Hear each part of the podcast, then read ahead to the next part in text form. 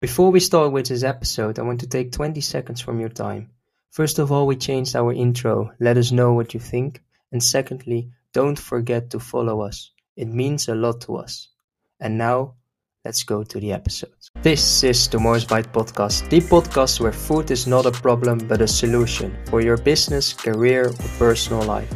Stories that allow us all to get inspired, gain knowledge, and grow to create a better tomorrow. And today we talk about able to ask the right questions so that they come up with answers that otherwise they would not. And if you get a positive answer, then you know you're really onto something. That has always fascinated and excited me in every entrepreneurial journey that I've been on. I saw that in 2010 you were the Dutch champion on the 4 times 400 meters.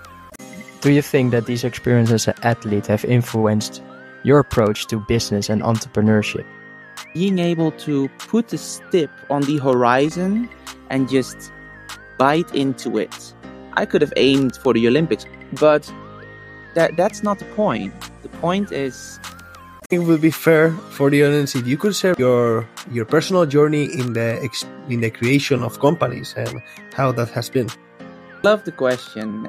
What key lessons should they keep in mind while building their ventures? Or pursuing their career. Very scary for people to ask themselves is, and then eventually one of them said, like, well, why don't you come teach? I see quite often for people setting up a business in the food innovation industry, particularly, how to come to understand product market fit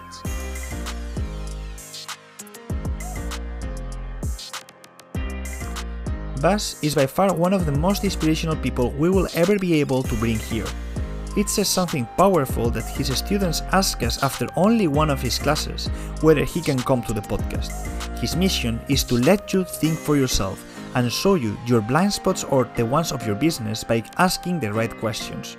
Serial entrepreneur and university professor teaching lessons of venture creation in the food industry, but most of the time serving companies with these questions to foster an environment where innovation, and paths towards success are created.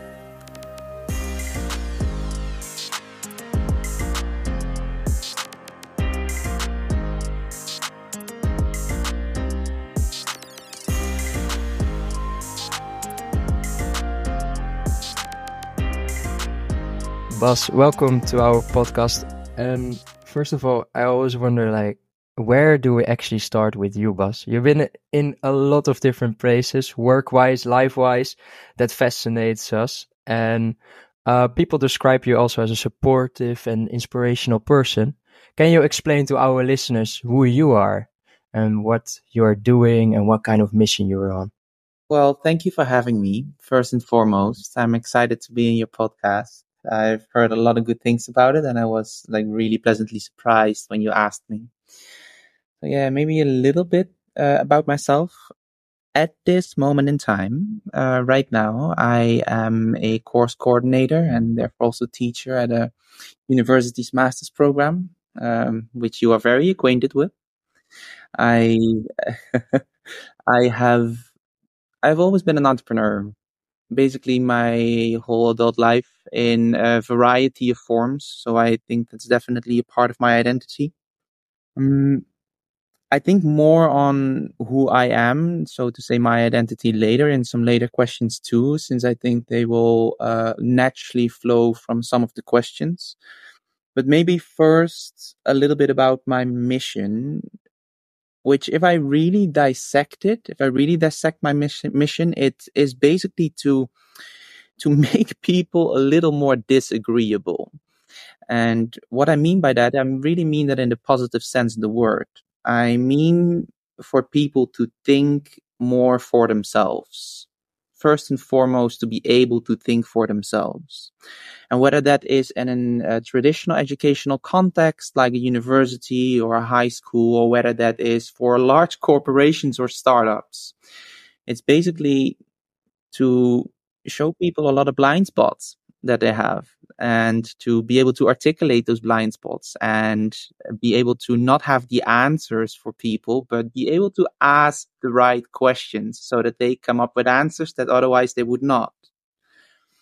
And that has always fascinated and excited me in every entrepreneurial journey that I've been on. And especially to do that in a way that you can help people create understanding and empathy, so to say, to make pragmatic solutions for everyday life.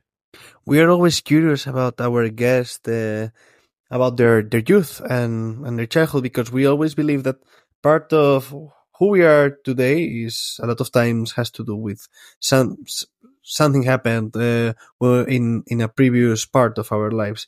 Would you? How would you? Uh, I guess the question would say, "There's any moment of your life that, in some way, has shaped the person that you are now." Ooh, well, there has always been a couple of moments that I I guess define one's story that uh, in a nutshell suddenly go like, oh wow, this defined who I am as a person. I'm always very skeptical of the kind of validity almost of my uh, of my own story. Like uh, one of the quotes I like quite a lot is like we we are the stories we make ourselves, and like the we are defined by the stories in our head. Um, at least that's how we define ourselves quite often. And the beautiful thing is that those stories are malleable. You can you, you can decide which parts of your own story, so also your childhood, which parts to focus on and which parts to to, to, to really voice first and foremost to yourself and then also to others. And what I've noticed over the years is that the way that I define myself and feel like are moments that defined me, that they have changed. They've changed quite a bit. I've had moments up until like two, three, four, five years ago, which I really felt like defined me as a person. And only as soon as I slowly started reshaping the story of myself to me, those moments, the significance of them changed too. So I think the, that that is the most powerful takeaway that I that, that I would like to leave you with. Because yes, I've had loving parents and I'm very grateful for the childhood that I that, that I've had. And there were certainly some moments that uh, would have stood out and in all honesty, the moments that have stood out have really significantly changed over the years. And the ability to redefine my own story and significance of those moments in my life, if anything, that's the thing that has really shaped me over the past few years. And can we maybe dive into one of these paths that you win or like as a like you had an impressive track record as both a track and field athlete and I saw that in 2010 you were the Dutch champion on the four times 400 meters. Um, and I actually wonder, do, do you think that these experiences as an athlete have influenced your approach to business and entrepreneurship? I love the question, and I, I like that you did your research. Um, well, that's uh, that's actually really nice because this is one of those things that uh, for quite a while I have let it define me. Uh, and like, well, I uh, I did really well in sports, and I I didn't just like it, but I really dug my heels into it. And I believe that being an athlete had a defining impact on my mentality as an entrepreneur too, and that's a story I told myself for a long time. Yet, when I really came to see what it was that made me a good athlete in the first place and made me well excel in a sense it was more the characteristic of being able to put a stip on the horizon and just bite into it and say like you know what this is where i'm going to go this is what i want to achieve and doesn't matter which hurdle I need to go over, which wall I need to break. I'm going to do everything in my capacity, everything which is in my power to try and go and achieve that. And I wanted at some point to really become Dutch champion. And ironically, as soon as I achieved that, I was like, well, that's great. I, I don't need to go to the Olympics. Like I'm, I, I'm good. That was my goal. I was happy with it. So I, uh, I, I, I basically quit after, and I'm to this day really happy that I quit. Uh, because it allowed me to free up time for a lot of different activities in my life, which I have, well, really gratefully so, uh, have undertaken since. And uh, it was it was more goal setting itself that helped me uh, become good at track and field, and that has also helped me in, in my entrepreneurial journeys. That is really nice story. I, I really love to hear it, and in some way, I I I I have the feeling that is a really nice approach to to to such an achievement or to such a, a challenge. And, and a lot of people that talks about success a lot of times talks that you get something and once you got it, it's like, okay, now I got it. Now I have to move on. It's, it's happening. It's also happening a lot with professional athletes, right? When they have these gold medals, they become in a very deep, like, yeah, they, they, they achieve their biggest goal and then they have problems with finding their next goal or getting established what they really want. Yeah, for sure. And um, well, the, the the flip side of that is right. Like someone could tell me, well, probably you just didn't aim high enough, Bas. Like you should have aimed for the Olympics, and you would have kept going. And you know what? Maybe in a in a way, those people are right too. Right? It, it's not either or. There, they are right too. I could have aimed for the Olympics. I have no clue if that would have happened. Um, but that that's not the point. The point is, uh, will it still bring me joy? And at that moment in time, after uh, that Dutch championship, I had I had given myself the choice to uh, to let it define my life further and to keep going on this path, or to say no. This was this was beautiful, and I I took everything from that that I wanted to take from it. And now I want to explore all of these other avenues in life that I think are really amazing too. And I'm grateful that I had that choice. Could you say who is somebody that has been an icon or a referent for you in your journey? Who? I've quite a few people uh, that on and off have been an icon for me. Yet there is one person in particular I think it's uh, it's always very tricky to have someone as a real uh, tricky, not bad, by the way, but just tricky to have someone as an icon who is alive. So uh, why? Because they have so many chances ahead of you to disappoint you. And at some point, they, they likely will disappoint you as soon, especially if you have them as someone you revere, someone you look up to. Um, it's it, it is quite tricky for them to to to not like to to to, to keep uh well keep on that uh, how do you say that? Uh, uh, on not on the pinnacle but like uh, keep keep themselves on that step uh, higher up.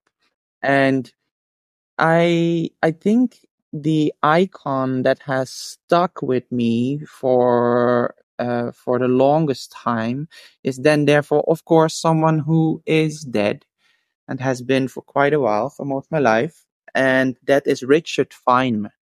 Now richard feynman uh, was a physicist a nobel prize winning physicist.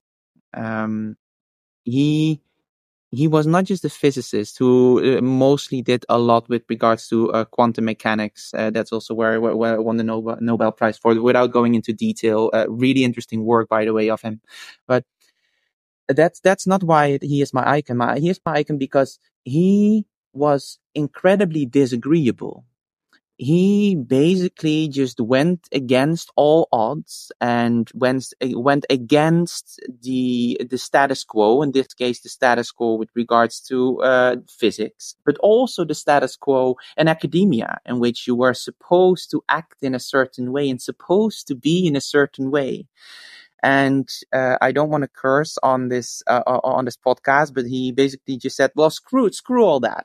Uh, I, I am I, am not here to uh, to adhere to someone else's guidelines. I'm here to conduct the best work I possibly can and to ask the best questions I possibly can and do that in a way that I progress humanity in the way that I can do that to show basically to make the best of my skill set.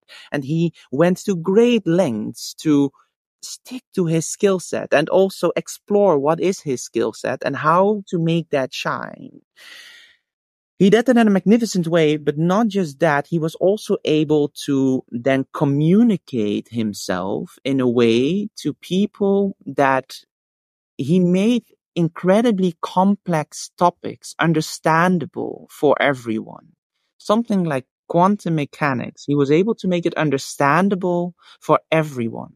And in my humble opinion, a real expert is not someone who can um, use all of the most complicated words in their field of expertise, but someone who can explain it to not just a fellow expert, but also to a, a university graduate, to a high school graduate, and also to a five year old.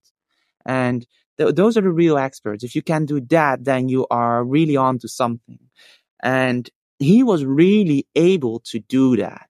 And that's something I, I really admire. And uh, for anyone who is now like, oh wow, that seems like an interesting man, um, there is a really cool book written about him, uh, which is literally called "You Surely Must Be Joking, Mr. Feynman." Um, it's a fascinating book to read, and it's a really nice summary of, of his life in uh, in one way or another. So I, uh, yeah, I definitely approve of that book. I it's a it is a great recommendation to to add on the list. Um, eh, like for going on on this is like uh, explaining to the average in the most well understandable language, as you said, is calling yourself an expert. Um, in your field, you also have founded multiple startups, and as a mentor, as a lecturer, you also explain these lessons that you have learned along the way to aspiring new entrepreneurs or to, to the students in general. What key lessons should they keep in mind while building their ventures or pursuing their career? That's a great question.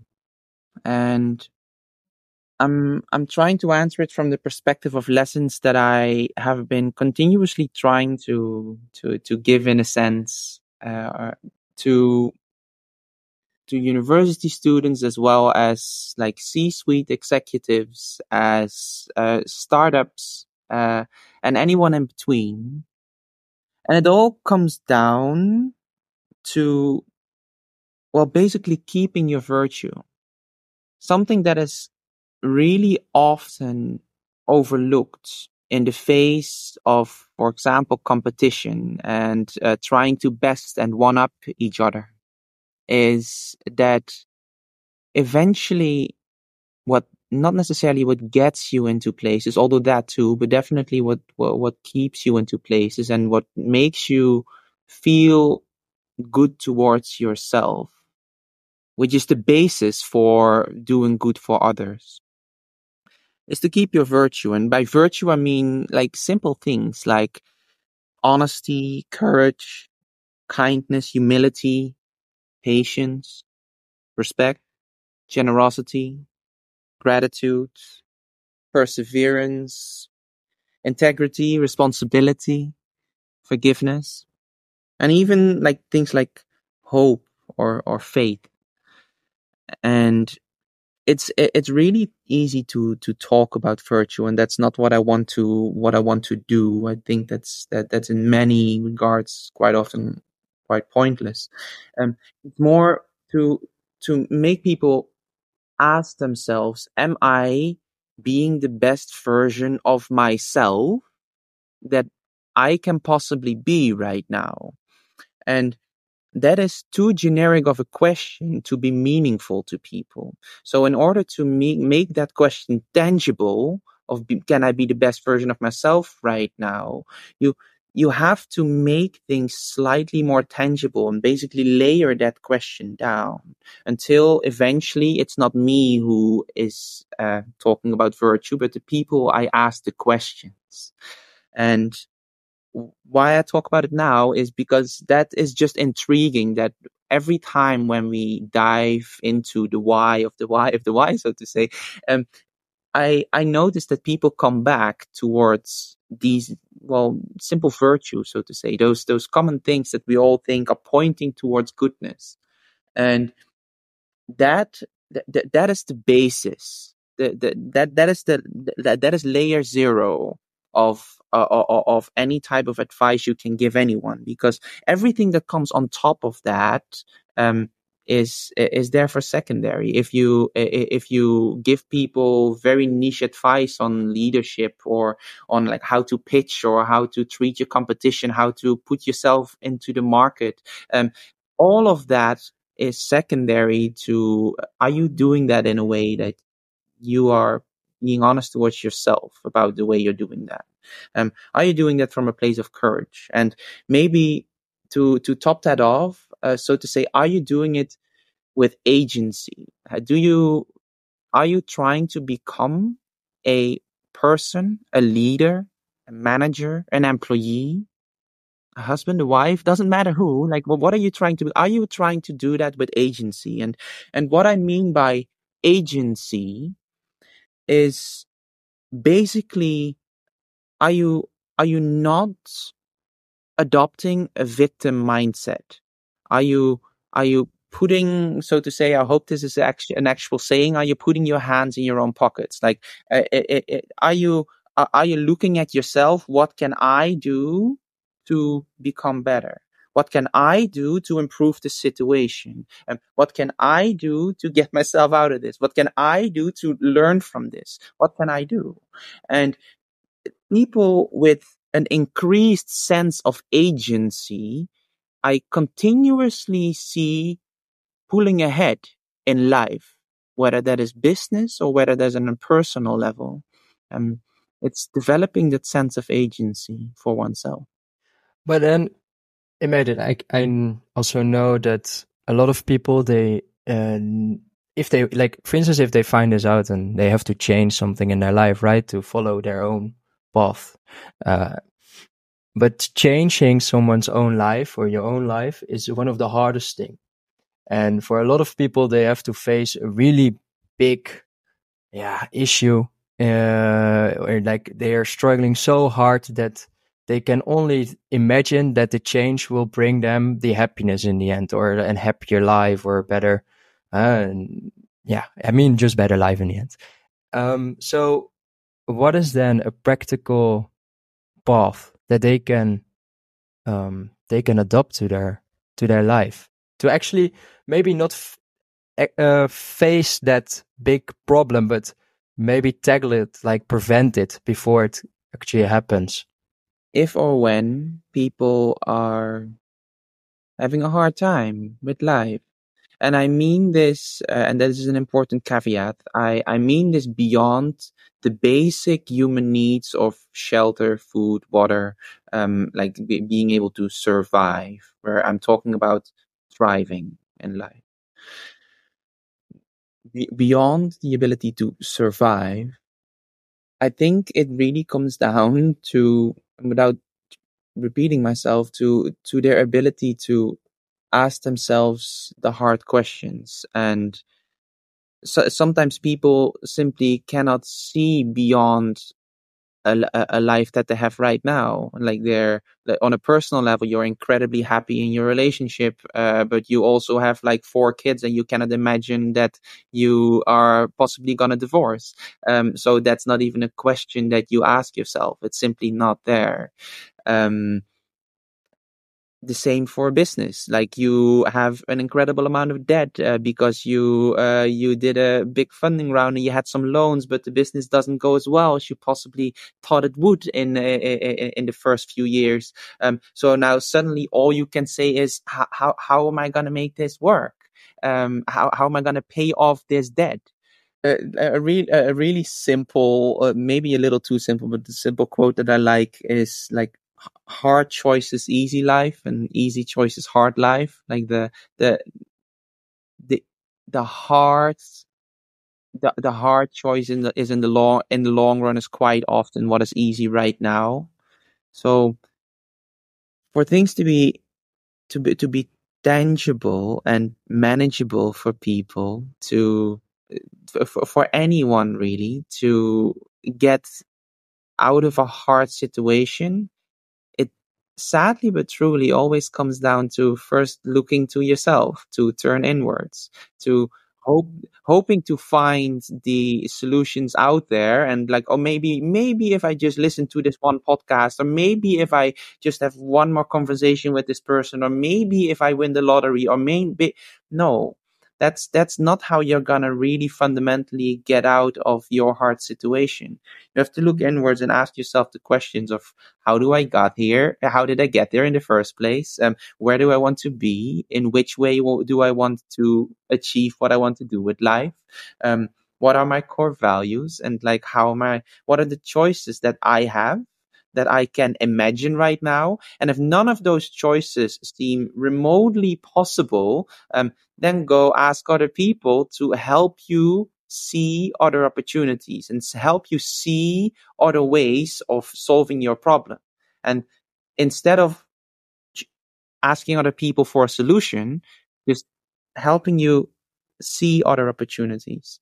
Um, that's that's how I would always go about it for anyone. And every time in the past, whether that was as a coach, as a mentor, whether that was for a business or in, in personal relationships, when when someone came to me and asked me for a solution, I don't think I've ever given them a solution all I all I ever did is ask them the right question, and the solution always therefore comes from within. It comes from the person themselves. If you give someone a solution to their problems, it won't be their solution. Um, so you have to be able to ask the right questions to that person. Give one man a fish, and he will eat one day. Teach a man to fish, he will eat the rest of his life. No, they say. That's what they uh, say yeah. uh, a famous saying.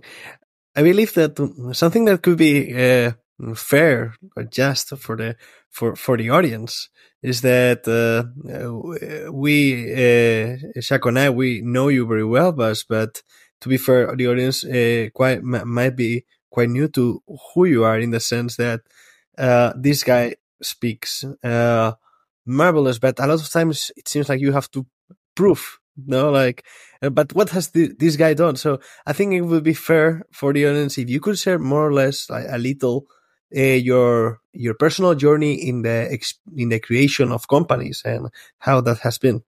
Uh sure i'm happy to. I'm happy to. Um yet with a big caveat i i i don't believe that it has to be exemplified with, with the things that someone did to in order for their words to have value. Um, when when someone speaks common sense to you and someone with uh, three doctorates uh, and uh, and and a wealth of knowledge uh, speaks uh, speaks to you in a way for something that's wrong uh, and doesn't make sense, um, then listen to the person who makes sense, right? Um, so I, I, I think it's secondary. Now, with that important caveat, I'm happy to share. So I I came out of university, actually not even out of university, and I I had a lot of ideas to set up businesses. And I uh, I did so immediately. First, I created a company in which I created an algorithm to combine the perfect combination of plants inside every room and building to han- enhance the atmosphere in a way that you needed fewer air ventilation systems and alleviated some uh, symptoms of respiratory diseases like asthma. Um, it was beautiful to not just build that company, but also to uh, to to make it. Um, I uh, had a company in the decentralized finance sector in which I employed uh, a few people, uh, set it up uh, together with another co-investor. Uh, so in a very, very different um, um, industry. I at some point when I came back from Australia, where I uh, well mostly functioned as a strategic designer and uh, innovation strategist and consultant for mostly like the 20 biggest corporations in Australia. uh, in banking, insurance, tech, um, you name it. Um, I I came back eventually to the Netherlands because I felt that my my heart was in Europe, uh, and uh, I decided to uh, to found a knowledge center in the Netherlands, which uh, I called Kenniskapel, uh, Chapel of Knowledge. Um, I I felt that I should do something where I was close to dear friends and family and hence I set it up in the south of the Netherlands.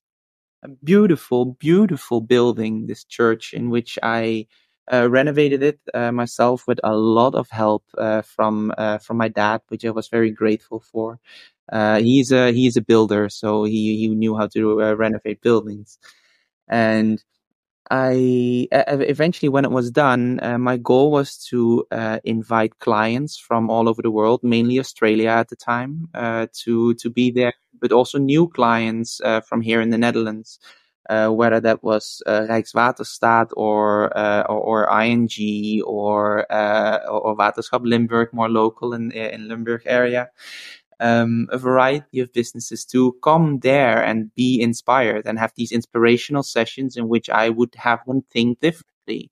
Um, and on top of that, to also invite students uh, to come and uh, and study there and uh, and be inspired too, away from the university uh, and uh, did that too. It was a magnificent building with like six by four meter whiteboards and a beautiful projection wall and just uh, all around beautiful. Um, really excited to do that. And I uh, I wanted to do that with and basically all of those businesses. I all wanted to do them with one thing at heart, and that is what can I do with my skill set uh, in the position I find myself in now, with the resources I have at my disposal, uh, with the time I have on my hands now to make the world a better place.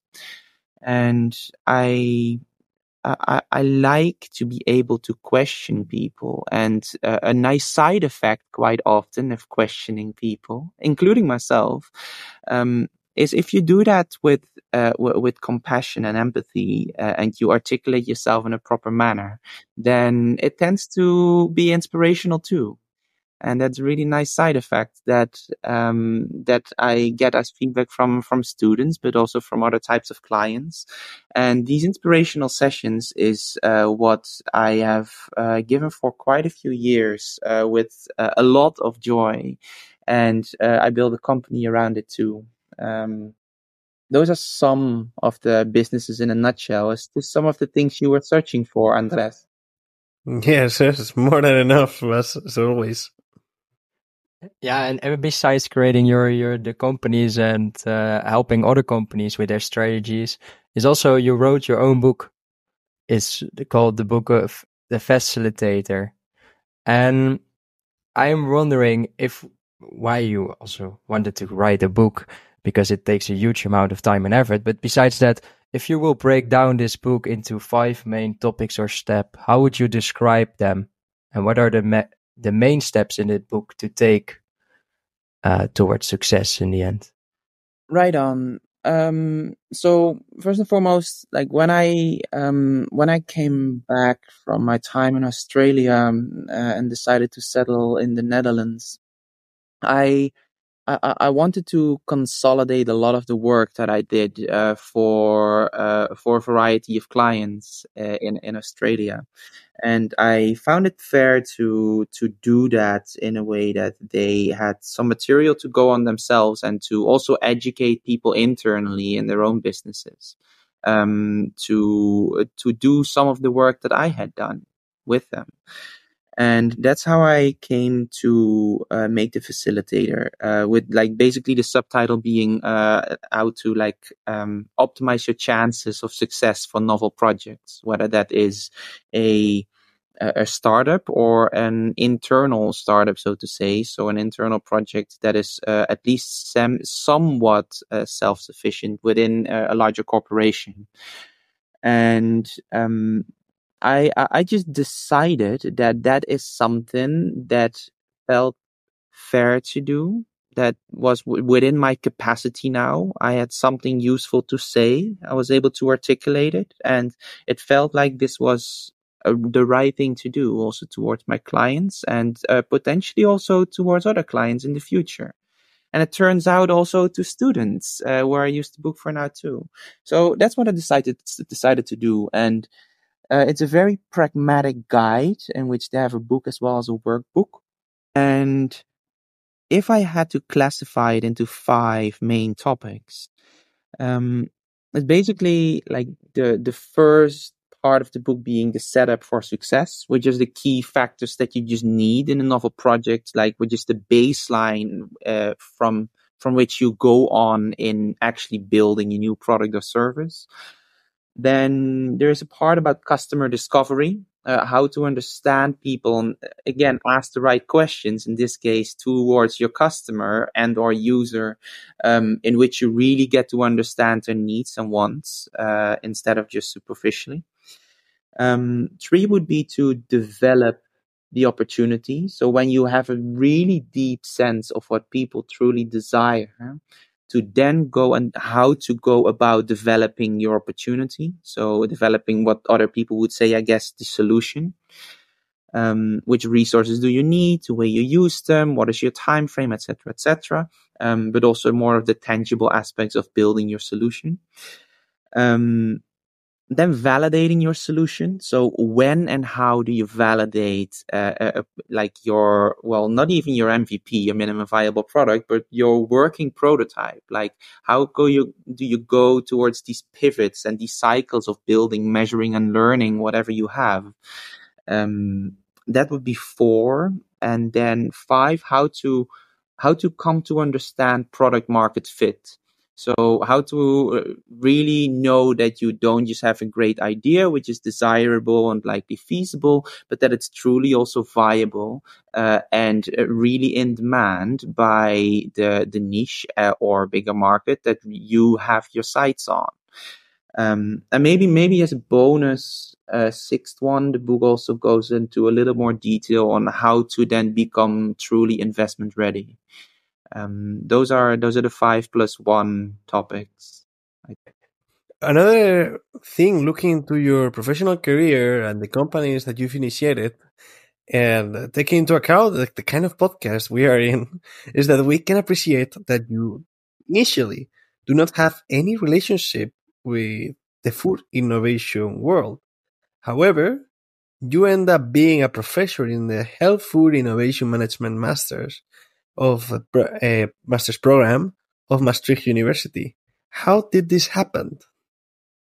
All right, I want to tackle that question from two perspectives. So one is like just very pragmatically how did that happen? And uh, I, I one day just when I got back to the Netherlands, I sat down in a cafe somewhere and I heard some students um, speaking. I don't even remember the exact conversation they were having, but something sparked my interest and I was like, Hey, I think I have something useful to say in your discussion. Uh, and I just started speaking with those students. Um, I didn't know by then they were students. Um, I didn't have any intention other than I'm curious about your conversation and I think it's interesting and may I participate? And uh, they were excited for me to participate. And uh, during the conversation, I found out they were students. Um, and they got curious about who I was, what I did, and uh, how I knew so much about the topic that they were talking about. Um, and then eventually one of them said like, well, why don't you come teach? Uh, and I was like, well, teaching has always been part of my life. I kind of promised myself when I was 18 to always uh, keep teaching at least part uh, of the year.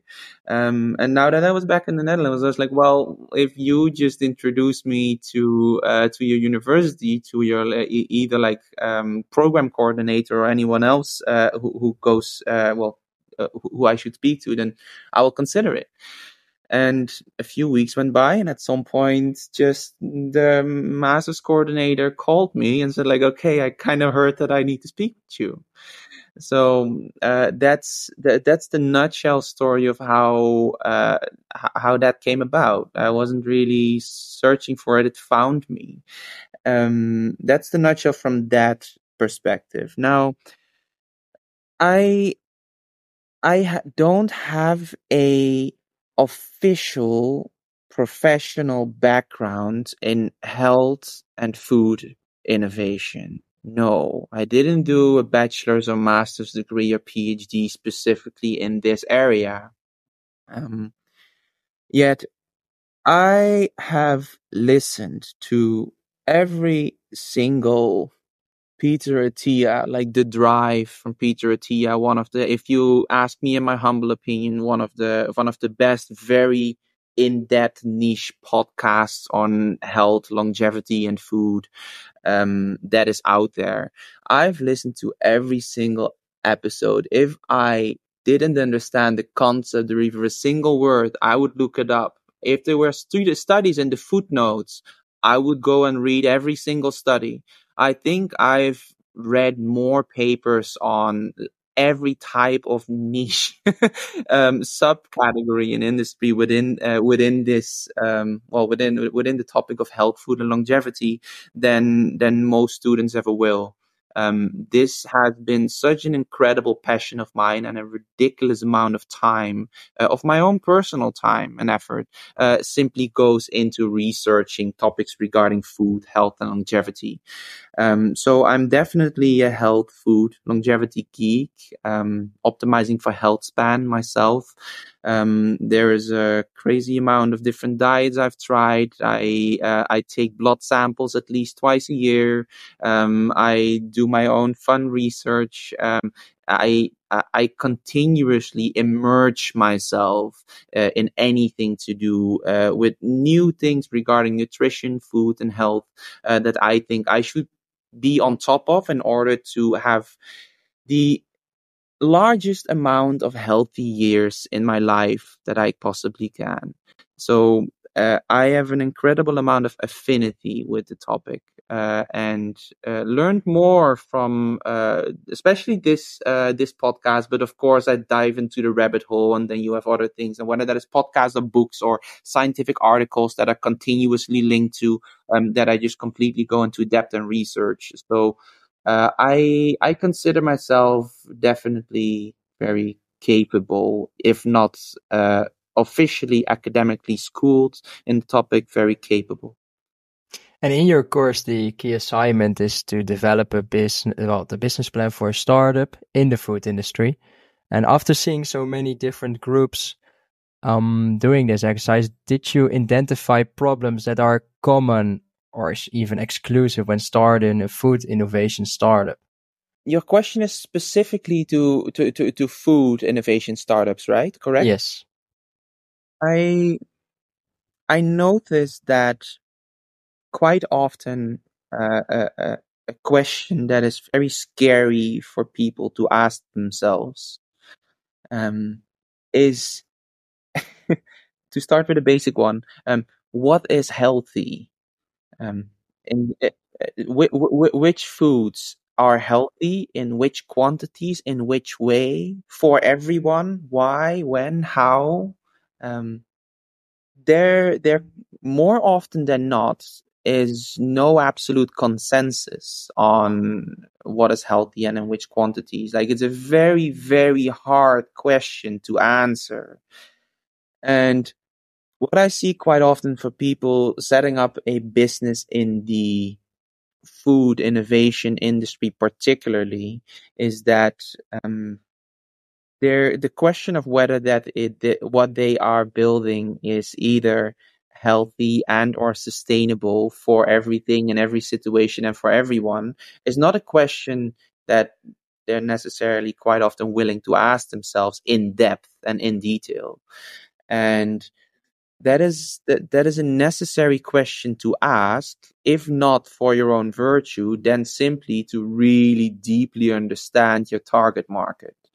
And eh, deeply understanding your target market you to do that you really need to ask those very hard questions um, which no one really has an absolute answer to but you need to ask them nonetheless so I, I think that is that is definitely a key one that I consistently see coming back. There's anything that professionals in the food and health uh, environment, to call them some way, shall learn from students in your point of view? Or Something could learn, maybe not so. something that professionals in the food and health sector could learn from students? Yeah, according to what you have seen, the ideas or or or, or the ambition.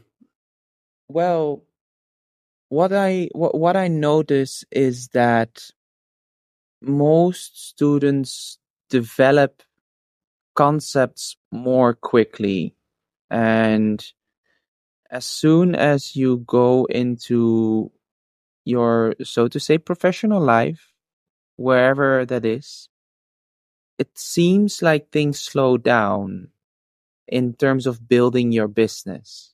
Um, it seems like more things are important than truly are important. Sometimes you need to just do and fail and then do again and get up.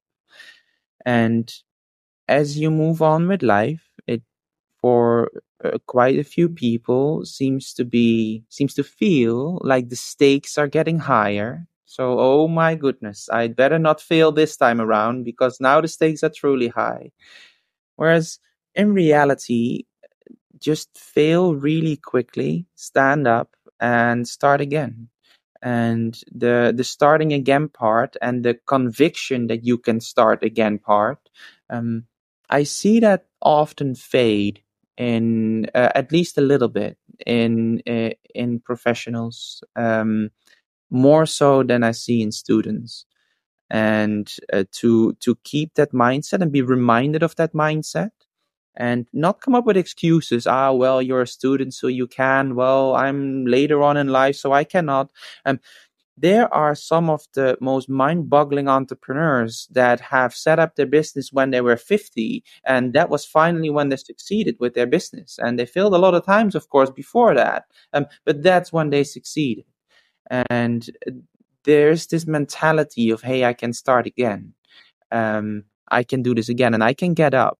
That um, I I see it more alive quite often in students than in uh, young professionals. And uh, developing an innovative mindset is also crucial for success in today's competitive landscape. How do you encourage individuals and organizations to embrace a culture of experimentation and like out of the box thinking? Also by guiding the innovative process in organizations to ensure that the ideas actually align with the company's vision? The the key is to to deeply listen and let, let me explain that. When I go and, for example, get hired by an organization, a company, and to to to facilitate a session either to inspire them or to get people aligned on the same page or to understand what they are really trying to solve for understand understand their problem um, all of the above the the key is to deeply listen.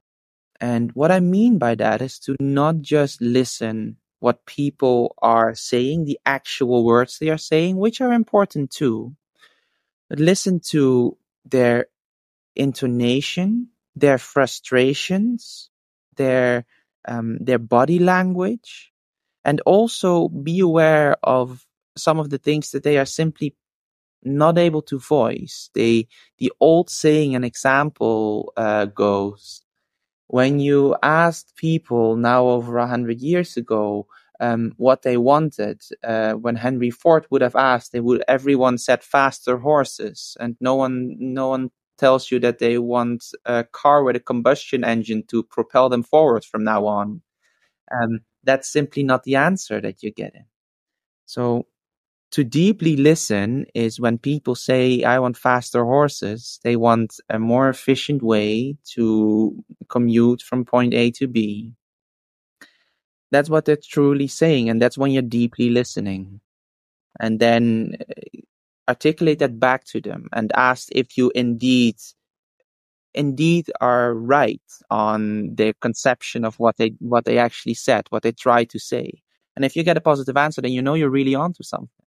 And only as soon as people in an organization feel that you deeply listen, really anyone, when when you when they feel like you deeply listen, then people are willing to listen to you too and uh, and take uh, take suggestions and deeply think about questions. And when they feel you're not being partisan uh, when you're not listening more so to one person than to other but also really deeply so to them and have their best interests at, heart for everyone then you really come to remarkable progress in any type of meeting or session you have but only then i think that's that's a key differentiator and one of the hardest things to do properly. Um, but if you can do that, then you truly make remarkable progress in any type of session or meeting. By being a professor, uh, that means that in some way you are also a victim of the educational system. Like a lot of times we refer as victims of the educational system only to the to the students, which is more than fair because they are gonna be the ones who suffering the most. But but professors, teachers, they are also victims in in in sometimes the ways and and and what is expected. I think it would not be a good idea to ask you what needs to be improved because then this discussion would be definitely too long. But maybe it's fair that I ask you, what do you believe that is a first step that needs to be taken? Oh, absolutely. Well, yeah, I could definitely do an entire podcast simply just on this topic. Uh, no problem, no preparation needed.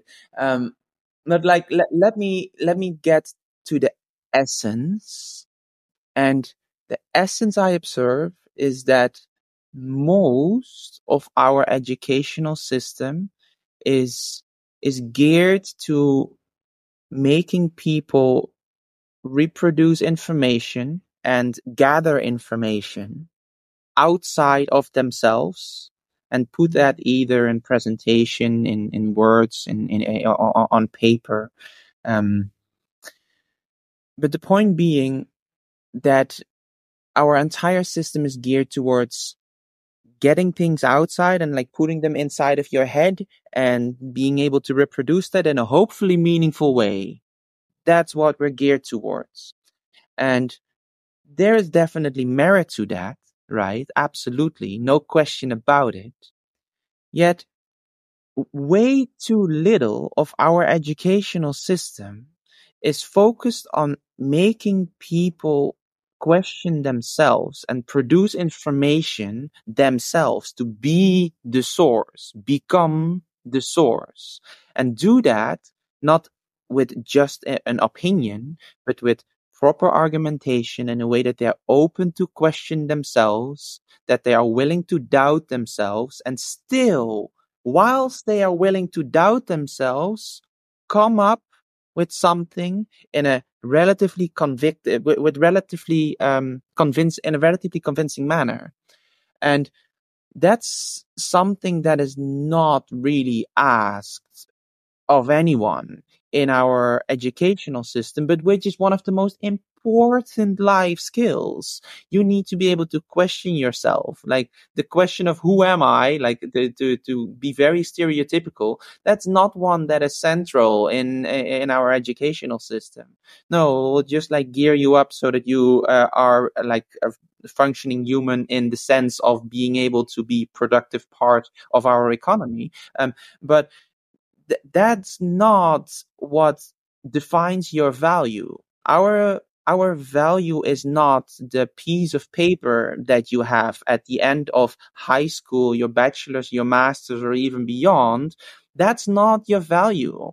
Your value as a human being goes beyond that. And we get back to virtue, for example, there. Um, we don't have an emphasis on your value as a person and how to develop that and how to find yourself. There is no emphasis on that at all.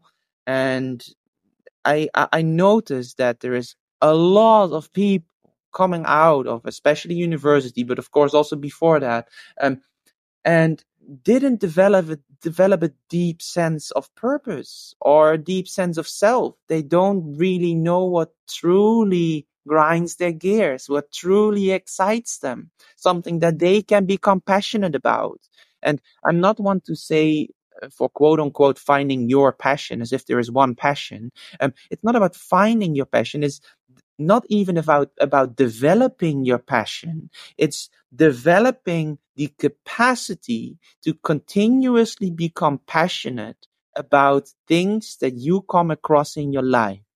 And that capacity is not truly developed, I notice. And to give a really tangible example, even simply in the, the, the course that I'm teaching currently too, when I ask of students to put their themselves and their articulated opinion as if they are a subject matter expert on paper and submit that submit themselves a piece of themselves something they thought of some original idea that truly came out of their head to put that on paper and get graded for that it scares the shit out of people.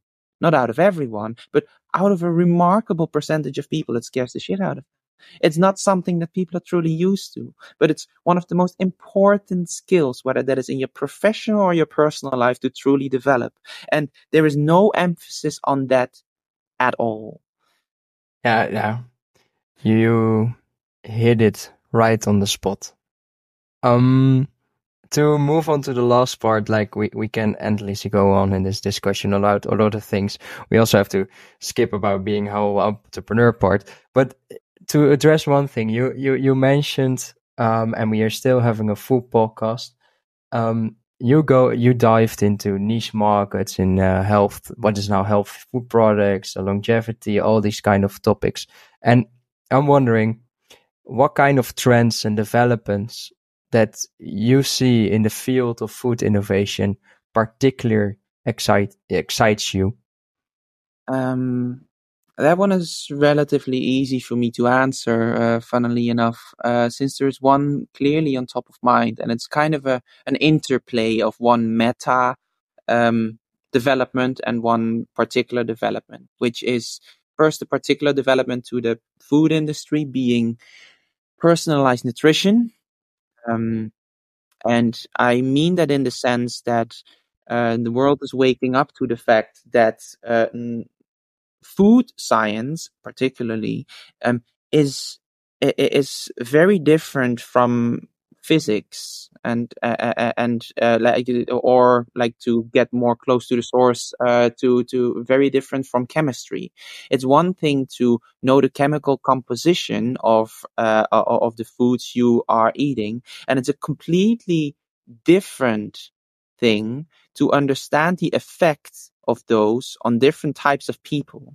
And the nutrition science in the in the more chemical uh, um, well uh, expression of the word um, is more of an exact science more so uh, than food science. And we have been treating food science as if it's a derivative of the exact science of nutrition. And we are waking up that that's not necessarily the case that that it's a statistical science and that uh, that, that everyone is an outlier somewhere, and that that in order to be truly effective on a personal level, um, that you need personalized nutrition. And there is uh, some really cool examples of personalized nutrition out there. Um, but particularly, what I would like to, um, the perspective I would like to take on this is from a meta development of uh, of artificial intelligence, which is uh, all hot uh, right now. Um, what I see is uh, with the development of personalized AI, uh, an AI which takes your own data and your unique perspective and your preferences, your lifestyle, your goals into consideration. Um, it can do so in a way that the personalized nutritional plan and advice that I get from ChatGPT 4 um, is better than what I've gotten from any dietitian I've had in the past. Um, and that is truly remarkable. And the, this development is only going to continue. Like when you have a personalized, uh, uh, well, art of AI assistant, um, which can um, not replace um, your doctor, um, but uh, be quote unquote really the assistant to uh, to to whether that is your dietitian or your doctor and uh, give uh, an additional opinion to then do things in consult with uh, and get um, more into detail about what is truly good for you for your personalized situation. I think that that was simply not feasible um, until very recently because no dietitian or and or no doctor can go into so much depth and detail with you in such short amount of time. And now suddenly the granularity of information about a person and a person's diet specifically um, that you can that you can muster up in a sh- very short period of time has immensely increased. And I think over the past, uh, over the next couple of years, we will see a, a remarkable development of uh, of businesses and also personal coaches and also dietitians, for example, um, to really make effective use of this new technology to make it not just desirable um, but also feasible and even viable for a lot of uh, different developments in personalized nutrition to really come to fruition. Wow, this is really exciting what you are really putting into here. Is this, is, yeah, this is, I mean, I, I, am, I am the first one uh, like waiting to see what will come from, from the whole uh, personalized uh, nutrition plus AI. It's true that right now the the way that personal nutrition is is planned is I don't think is is the approach that shall be, but maybe more what you are mentioning is uh, if it's well used, then could be a really interesting uh, effect that it could have into the future. It's a tradition in this podcast, Bas, that the previous guest leaves a question for the next guest, and our previous guest uh, is a food historian. Also, she has her own uh, podcast, and so she developed a, a framework called the food futurist model, where you can practically put any person that is a food innovator in this framework as if it was a personality uh, test. No, like she has like four personalities. You're not a food innovator yourself, but you are teaching a lot of them. Uh, so, uh, putting, for example, uh, the case of this year's course, I'm gonna tell you the four personalities, and would you be able to say if there's any of them that is seems to be more predominant, or if it's just a big mixture of any of them, and if yourself you say like, oh, you want to do the game of trying to see in which one uh, do you fit better or which combination it could describe you more, you can also do so. But the personalities are the technocrat, that is the one who believes that science will be the one, uh, will be the, the one solution for food always. Okay. So we have the technocrat. We have the egalitarian that is really focused on that the solution of the food system is that everybody, uh, has the same conditions and everybody has the same access, not like equal uh, equality.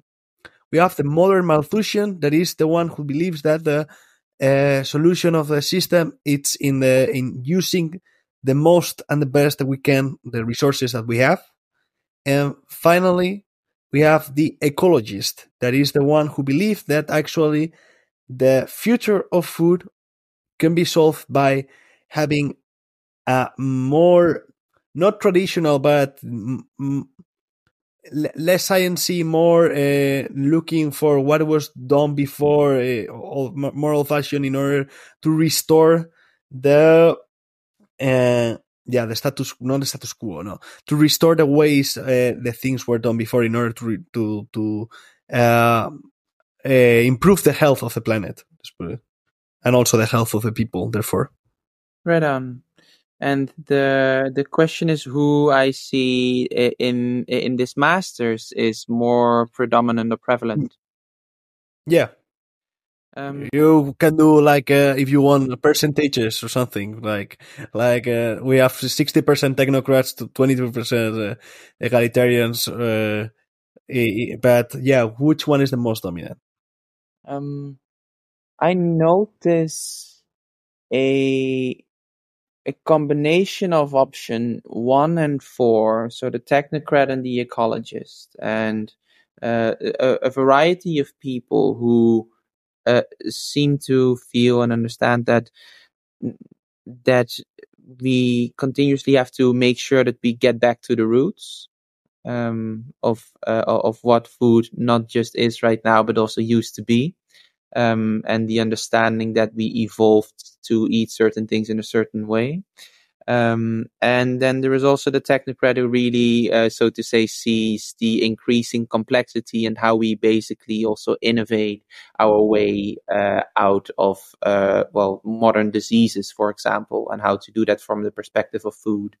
Um, and I think there is um, there is an immense about, amount of wisdom in both, and the combination of both um, and yeah, th- th- those are the those are the two that I observe most often. Um, Bas, we always ask our guests the following question: What is your favorite food product or dish? Ooh, um, well, I I think I'm I'm doubting between between two right now. There, the two. Um, uh, may, may, I just give two? yeah, yeah. Go ahead. uh, the, the, actually, the ones I'm doubting about is yeah. Actually, you need to choose one, right, Andres? Ooh, well, I, I, I will choose one. That would be the uh, ideal, but okay. I mean, to be fair, there's people that answers cuisines huh, directly, like directly whole cuisine. so so so I mean I, I wouldn't be bothered if if Bas chooses two, but uh, for the sake of the question, is it more interesting to to say one anyway? For the sake of knowing our guest, knowing the both of them is also interesting. Well, uh, the, the the most oh, the overarching favorite uh, product, and I don't go for cuisines. I uh, I'm one that goes for uh for, well to the root. Uh, overarching, I would say the egg. And the egg, uh, one because it's uh, the the most bioavailable, uh, like the best bioavailable option for your protein intake. Uh, also suitable for vegetarians. Um, but it's also incredibly vers- versatile in the way you can make it, whether that is a poached egg, a cooked egg, the omelette, like um, the way and the variety, whether some people use it for breakfast and others use it for dinner or for lunch. Um, it is just a marvelous marvelous invention of nature of which i am it, always boggles my mind my, mind how how on earth we came into a planet in which we have eggs that we can readily eat and are produced quite often on a daily basis by hens and it's just it's marvelous. I uh, i find the egg fascinating also from a food historical perspective. Um, or even not not just from a food historical perspective also the amount of analogies that are uh, in whether that is um, modern um, modern culture or like history or, or, just throughout history um, of the egg. Um, whether that is the chicken or the egg or the egg of Columbus or like you, you, you name it. Um, I think the egg has had such an important role in all cultures, uh, uh, like almost all cultures, not all, almost all cultures, um, in most modern societies and also a few, a, a lot societies uh, throughout history, um, that I, I, I am continuously astonished uh, by, by by its versatility and its usage, and from that perspective, I I, I deeply admire eggs. Wow! Wow! Wow! I think this is uh well th- th- this kind of answer we never had. It was always like I like it because it tastes good. this dish or this product. Uh, beautiful Bas. And and um we want to thank you for for your time. Like it's truly Im- yeah, grateful that we had you as a lecture like uh, teaching us all kind of like models into uh, like knowledge to share. You're such an inspiring person. You're so, so inspiring that even you you you just started two weeks, three weeks ago with the the course, and after the first lesson, students came to us like we have uh, we had contact them with them for the podcast. That they already said like after the first lesson, are you also going to plan to have Bas on the podcast? And if you already can give that away in your first lesson, was then that says enough, right?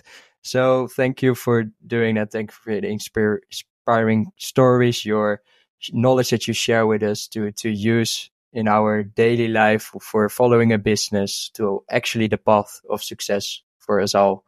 Um, that's it. Thank you. I really appreciated you having me on, uh, Shaco and Andres. Really, really appreciated it. It was my pleasure.